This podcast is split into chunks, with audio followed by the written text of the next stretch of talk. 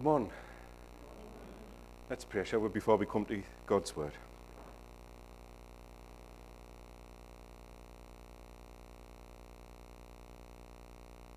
Our Father, we thank you so much, Lord, that you've drawn us, each one, here this morning, in, under, in this building, under the sound of your word, Lord. The word that has been preserved for us all this time. And we thank you, Lord, that your word is a living word. And that, Holy Spirit, you speak to us through this word, directing us through the Lord Jesus Christ to the Father in heaven. Oh God, what a privilege we've got coming to your precious word. So, Father, we just pray that we would learn more of you, become more like the Lord Jesus. We pray, Lord, in our weakness, may your strength be seen and evident. And I pray this in Jesus' name. Okay, so really this, this is continuing on from where Jeff spoke a couple of weeks ago from the Lord's Supper. Think about all the sinful thoughts, words, and actions that you personally have had, spoken, and taken this last week, or even in the last 24 hours. Then multiply that by your whole lifetime. Then multiply that by how many people have lived or who will ever live until Jesus returns. It's staggering. It's a sobering thought, unimaginable. We can't comprehend it. And I think that's the tone of this passage. We're coming to Gethsemane, this hallowed ground. I've said to a couple of people uh, as I've been preparing, it felt like, obviously not the same, but it felt a little like when Moses was confronted with the burning bush and the, the Lord spoke to him from the burn, but it, what, he was standing on holy ground and he had to take his sandals off. Or like Joshua uh, when he was faced with the commander of the army of the Lord. This is a holy moment that we're considering that we've been given a privilege to have an insight into. And this is the heart of what the cross is all about. And it, most of it is beyond us, well, it's beyond me. Um, it's a mystery because it raises questions like why is Jesus, who would work so many miracles, seem like he's got the weight of the world on his shoulders now? Why is Jesus, who came into the world to die, so like someone ready to faint as death draws near? And as we'll see, we'll go through this passage this morning in Matthew. This wasn't mainly about the physical pain that was to come. However, beyond these things, there's still practical lessons that you and me can learn by looking at and learning from Jesus. So, in today's passage, you and me will be able to see what Jesus prioritized in his greatest hour of need, how he responded to his Father's will, and why the warning he gave his disciples is still relevant to you and me today. So, let's consider God's word together. We're speaking um, from Matthew, sorry, reading from Matthew 26, chapter 26, verse 36.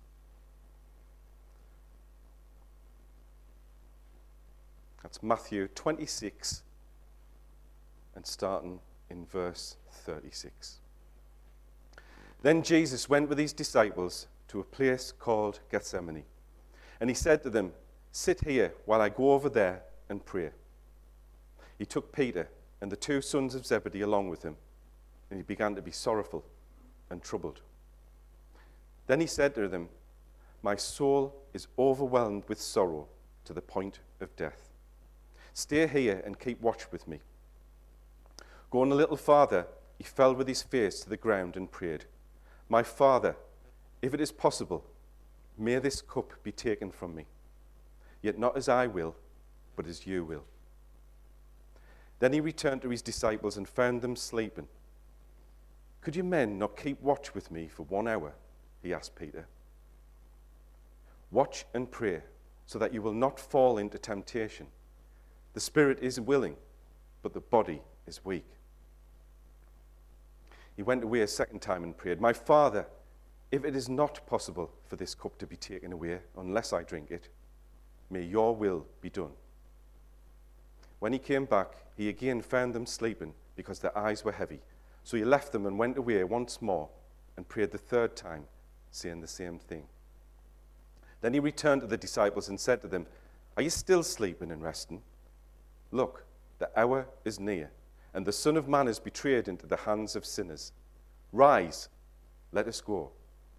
Here comes my betrayer. This is God's word. So, where this fits in the, the uh, Matthew's account of the gospel is simply this. Before this happened, uh, there was a plot against Jesus' building amongst the religious leaders.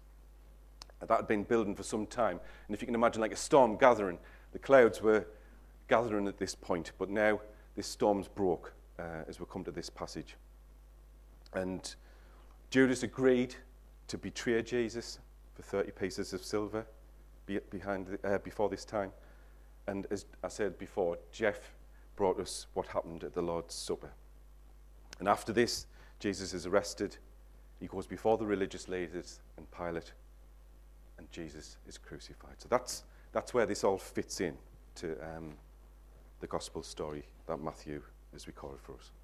So the first thing we're going to think about is the priority of prayer. The priority of prayer.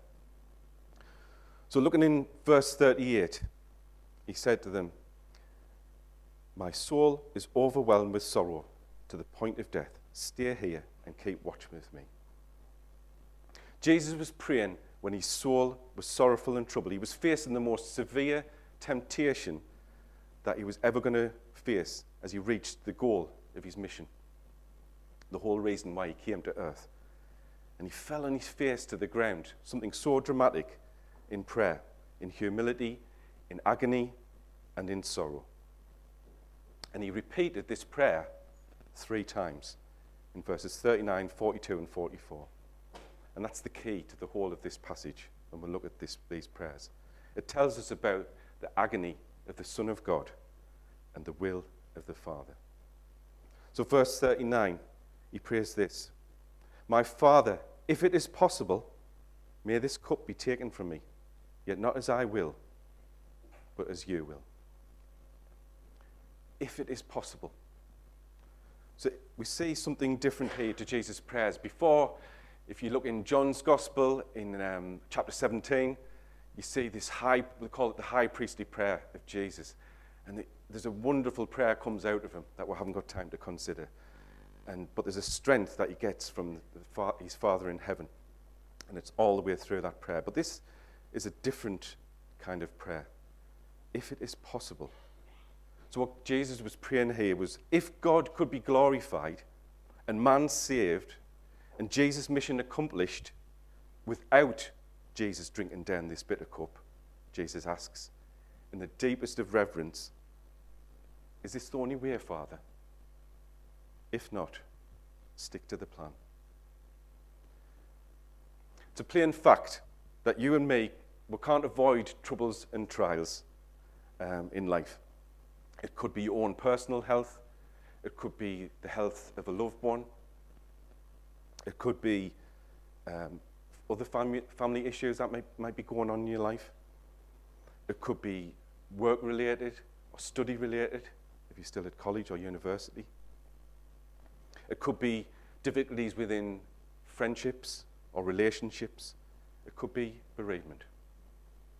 These are all things at some point in our lives that are going to touch each and every one of us. And in times of suffering, you and me, we sometimes wish we knew the future, don't we? Or understood the reason for the suffering or the anguish. Why is this happening? Why is this happening now, Lord? Right now in my life? Or if you're going through something, will it ever end?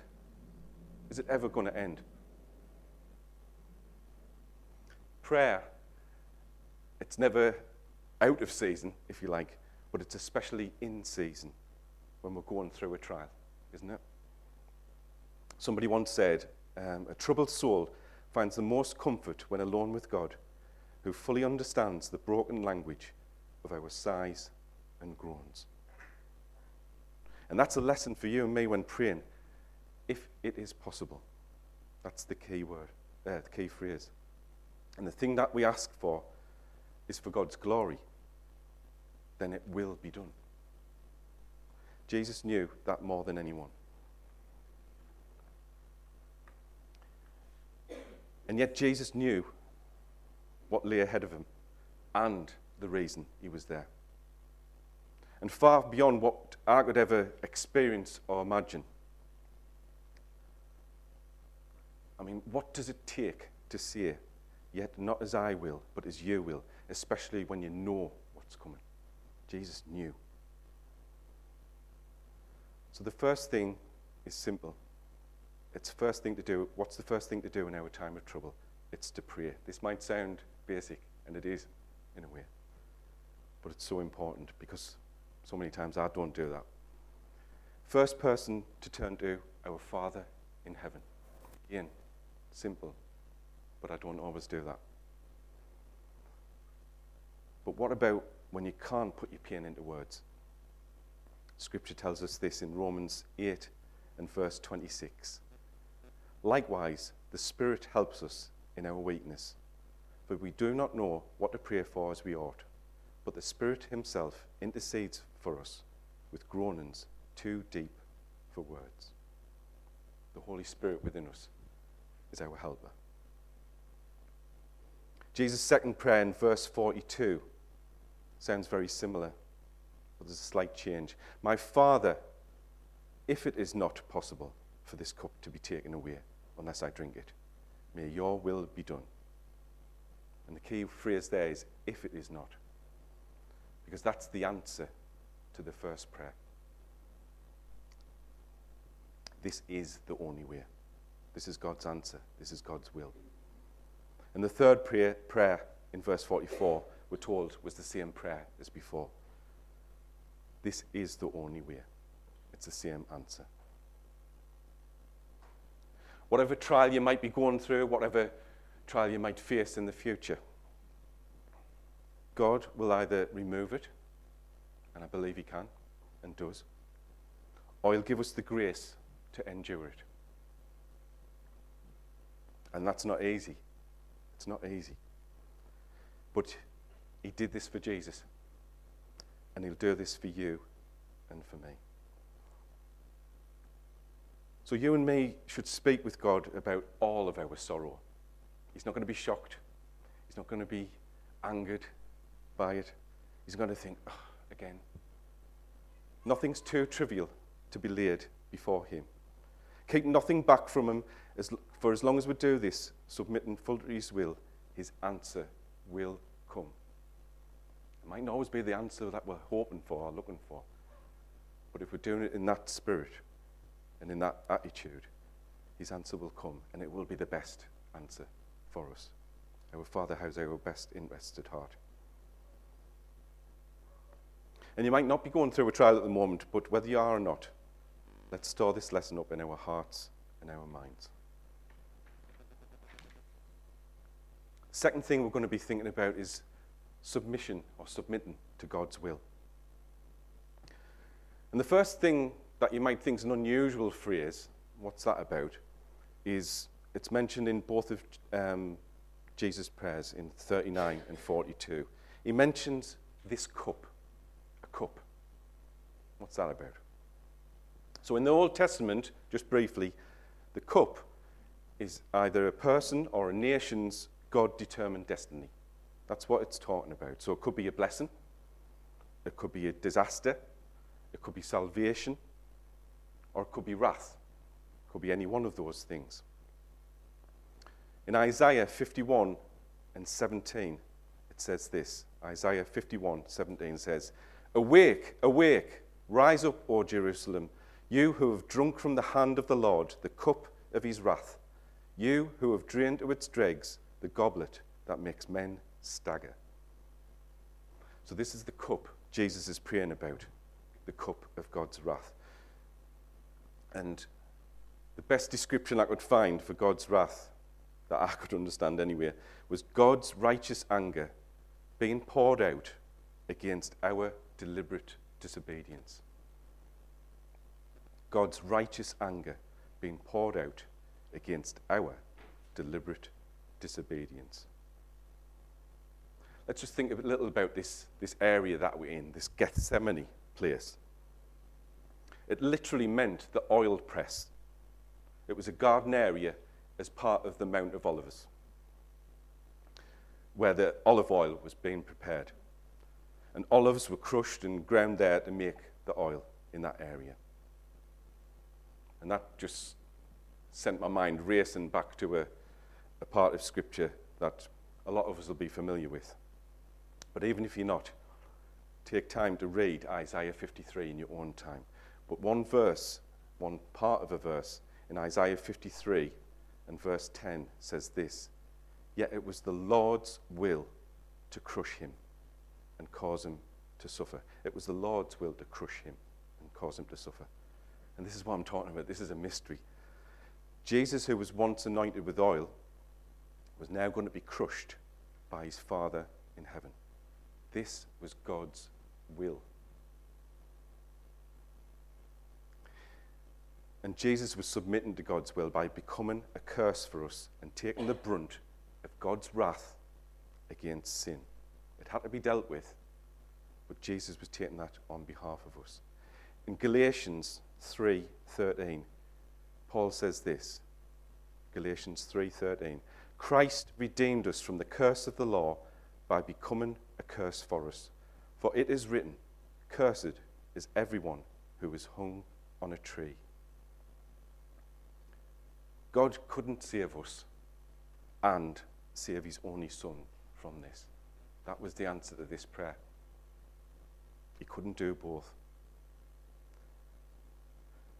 From a young age, the sinful nature can be seen. So, for example, the one that came immediately to mind was children with toys in the creche. There'll be absolute carnage going on now. And you and me like our own way, don't we? We like our own way. And that goes on into adulthood.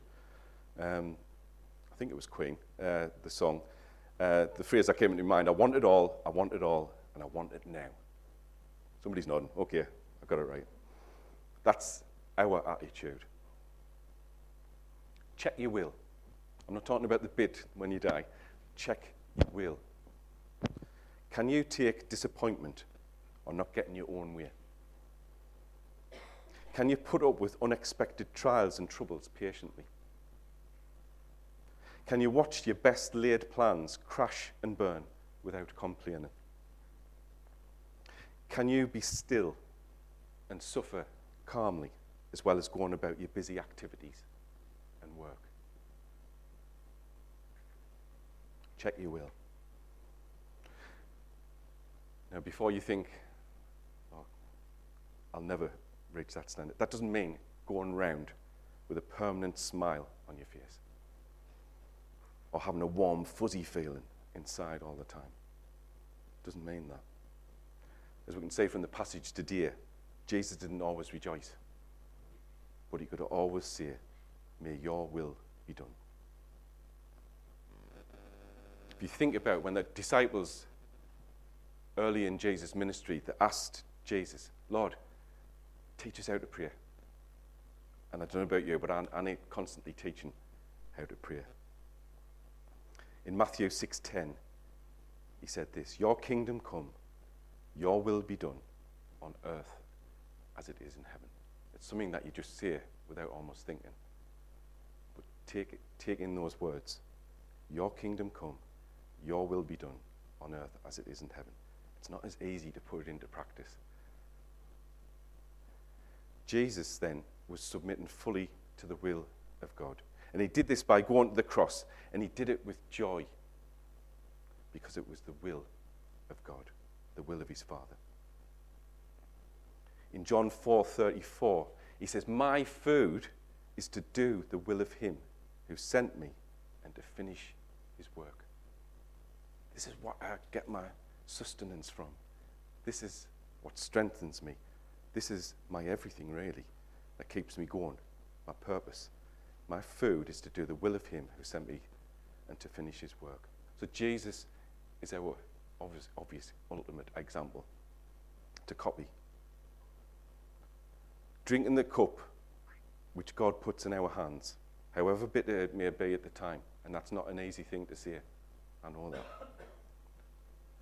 By humbly submitting to God's will by His grace, even though humanly speaking, we'll still struggle at times. This is not a perfectionism that I'm preaching this morning.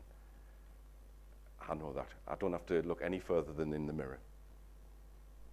And why do we do this? Because you and me will become more like Jesus through our trials, giving glory to God.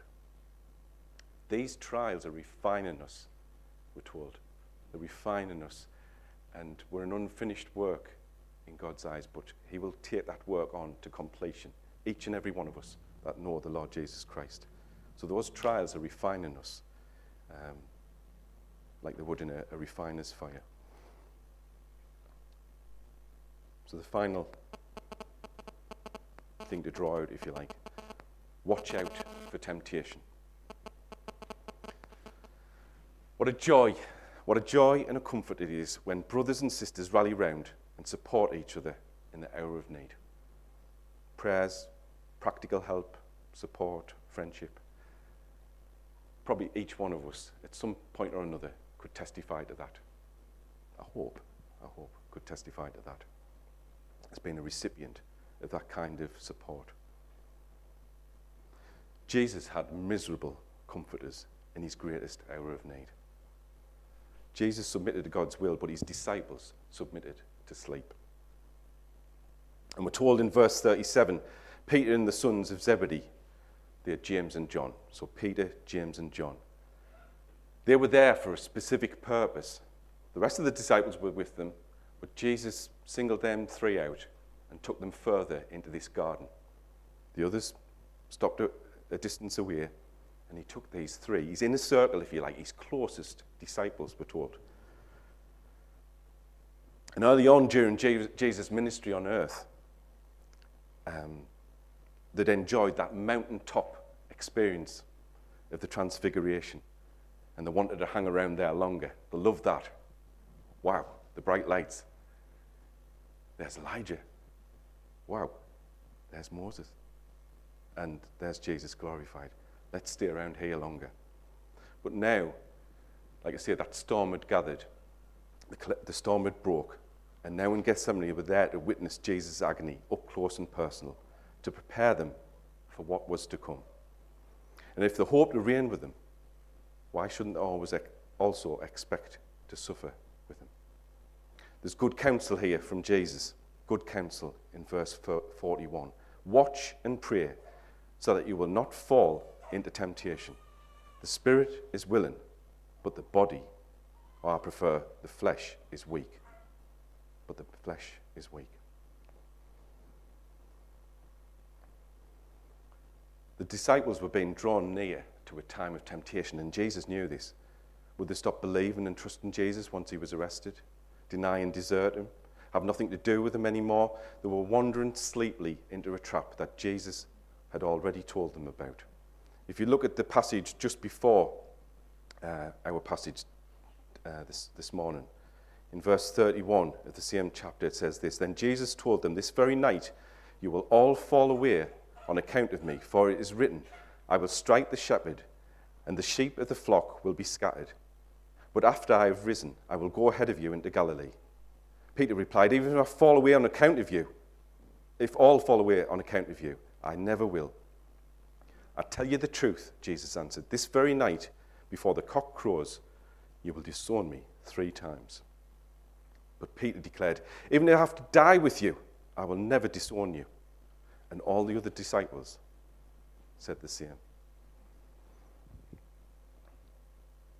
Even though the Bible says that if anyone's in Christ, they're a new creation, the old is gone, the new has come, there's also the reality, the equal reality, that there's still some kind of civil war going on inside every believer. It's on me. I'm speaking personally, so um, you can leave that up to yourself. But in Scripture, I think it describes this perfectly. In Romans 7 21 23, Paul says this So I find this law at work. When I want to do good, evil's right there with me. For in my inner being, I delight in God's law. But I see another law at work in the members of my body, waging war against the law of my mind and making me prisoner of the law of sin at work within my members. What a wretched man I am. So there's this civil war going on. So, in a weird way, take encouragement if that's your experience, because that kind of tells you you've been born again. You are a new creation. But there's that still that civil war that's going to go on until we reach glory. And these two sides are constantly in battle with each other. Jesus calls one spirit and one flesh. And Jesus this weak, uses this weakness as an argument to watch and pray. If you were in a war zone and came to somewhere that you needed to get through, which is landmines all around it, you'd be a fool just to walk straight through without first seeking out and asking an expert how to get through this minefield. You and me, we cannot walk too carefully and can't be too precious about our souls. The world's full of temptations. You don't have to look far to find temptations. They're like landmines ready to blow up, taking our legs from under us at any moment, and we'll fall. Our spirits may sometimes be very, very willing. But let's not forget that our flesh is always weak. As you may go about our daily lives, let's have a watch and pray like a, like a pop up reminder, if you like, in our hearts and minds, living like you're on enemy ground and always being on your guard. Because our flesh is weak. You and me, we both, we all need supernatural power.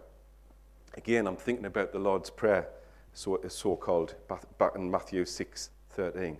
And lead us not into temptation, but deliver us, deliver us from the evil one. There's a song, there's a hymn, old hymn, and one of the verses says, Have we trials and temptations? Is there trouble anywhere? We should never be discouraged. Take it to the Lord in prayer.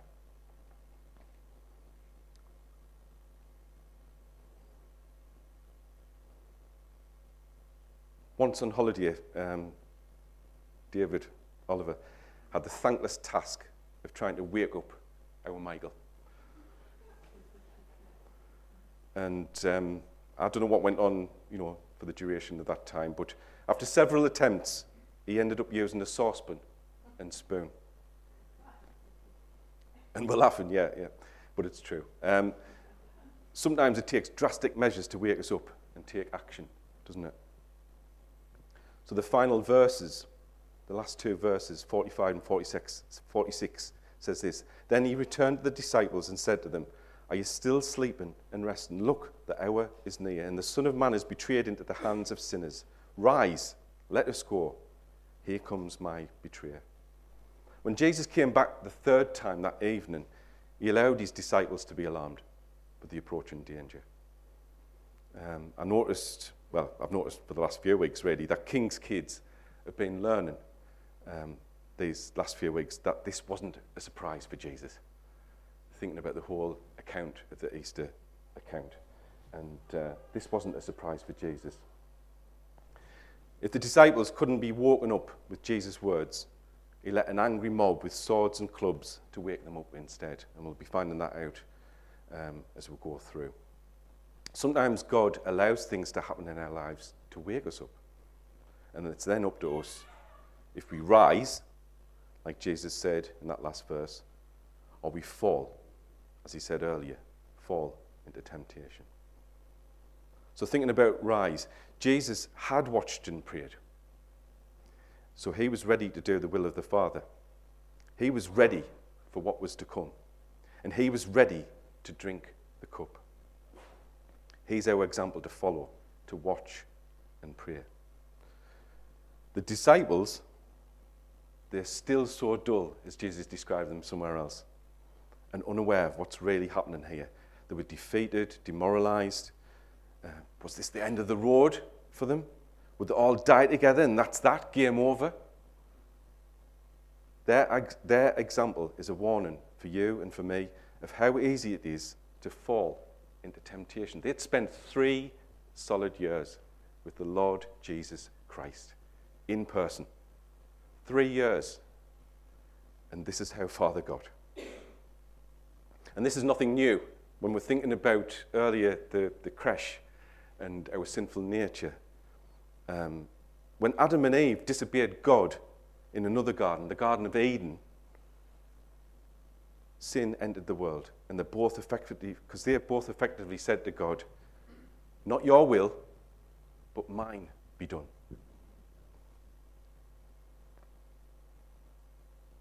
And this has been humanity's story ever since by following in Adam and Eve's footsteps after the fall. Our way. It's my way. And yet Jesus in the Garden of Gethsemane says, not, Yet not as I will, but as you will. Humanity as it's meant to be. Watch and pray, and then rise. That's God's way.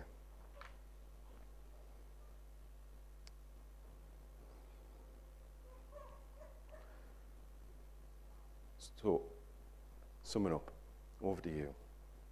When you and I follow Jesus in God's Word, the Bible, we can see how much prayer was a priority to Jesus. He was always talking with his Father. You look through the Gospel accounts and see how many times you hear, you see Jesus praying in public, mainly in private, going off to a, a lonely place, we're told, uh, like today's passage.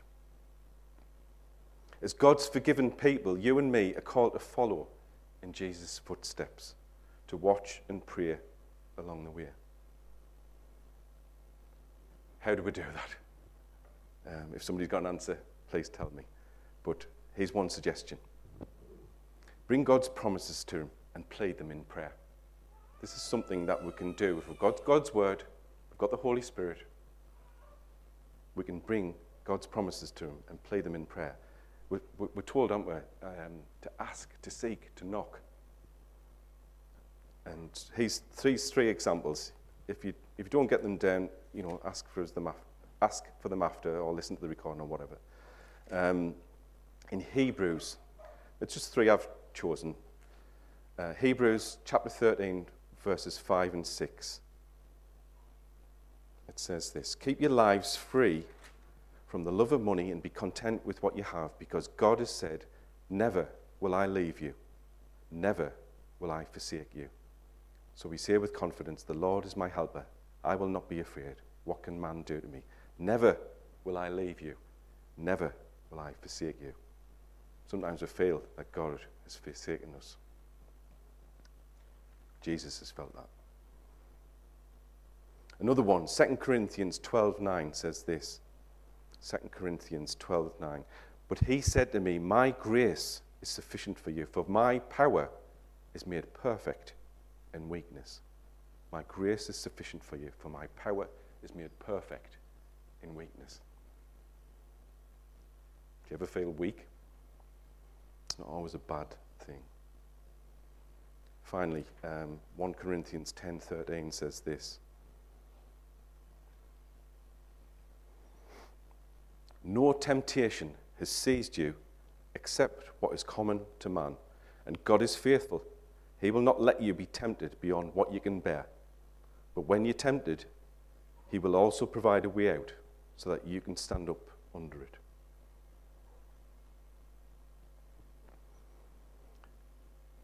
Why do we fill our minds with God's promises, if not to plead them in prayer to Him, to put back to Him and put to our Father uh, His promises and pray in that way. Trials and temptations are going to come.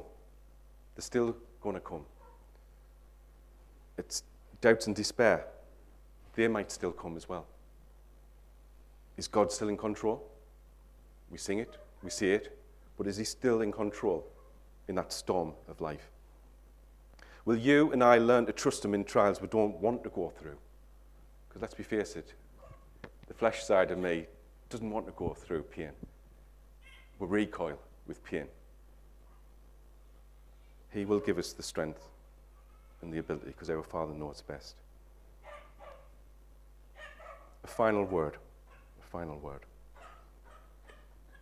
Thinking about Gethsemane and the gospel. I said earlier uh, that you and me have got no idea what it was like for Jesus to go through what he went through in Gethsemane, which ultimately took him to the cross. And that's the point. Because Jesus prayed with and obeyed his Father, carried out his will, and went to the cross, we will never know. We will never have to face this cup. God's wrath. Because Jesus took the cup and he drank it down to the dregs on the cross so that you and me wouldn't have to. And how you respond to that has eternal consequences. In the Gospel of John, famous words, but I've extended them slightly because they don't always get quoted. For God so loved the world. This is John 3 16 to 18. For God so loved the world that he gave his one and only Son, that whoever believes in him shall not perish but have eternal life.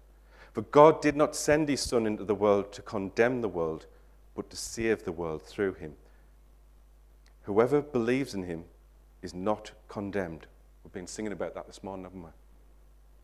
But whoever does not believe stands condemned already because he has not believed in the name of God's one and only Son.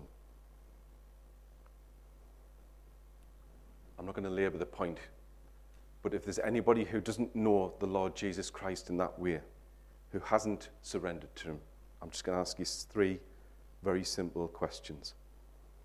Will you admit you're a sinner in the sight of God today? Will you believe in your heart that Jesus Christ is Lord and He died on the cross for your sin? Will you confess your sin and call upon His name?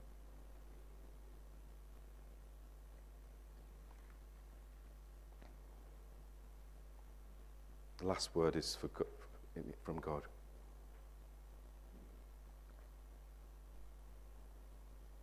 But what does it say? The word is near you. It's in your mouth and in your heart. That is the word of faith we are proclaiming. That if you confess with your mouth Jesus is Lord and believe in your heart that God raised him from the dead, you will be saved.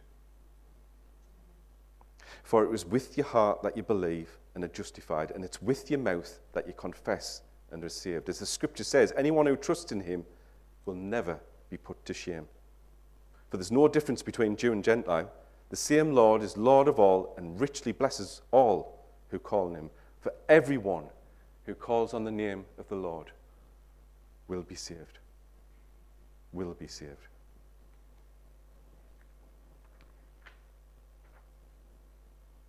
Let's pray.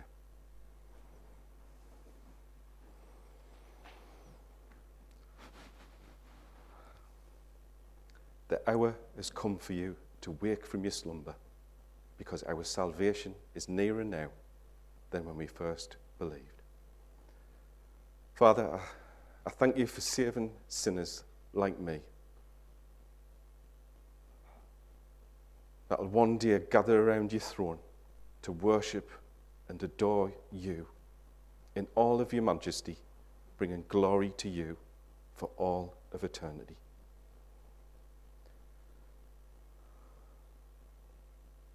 Lord, I, I confess that many times I fail to watch and pray in my trials and fall into temptation. Take my eyes off you and looking after my own selfish desires.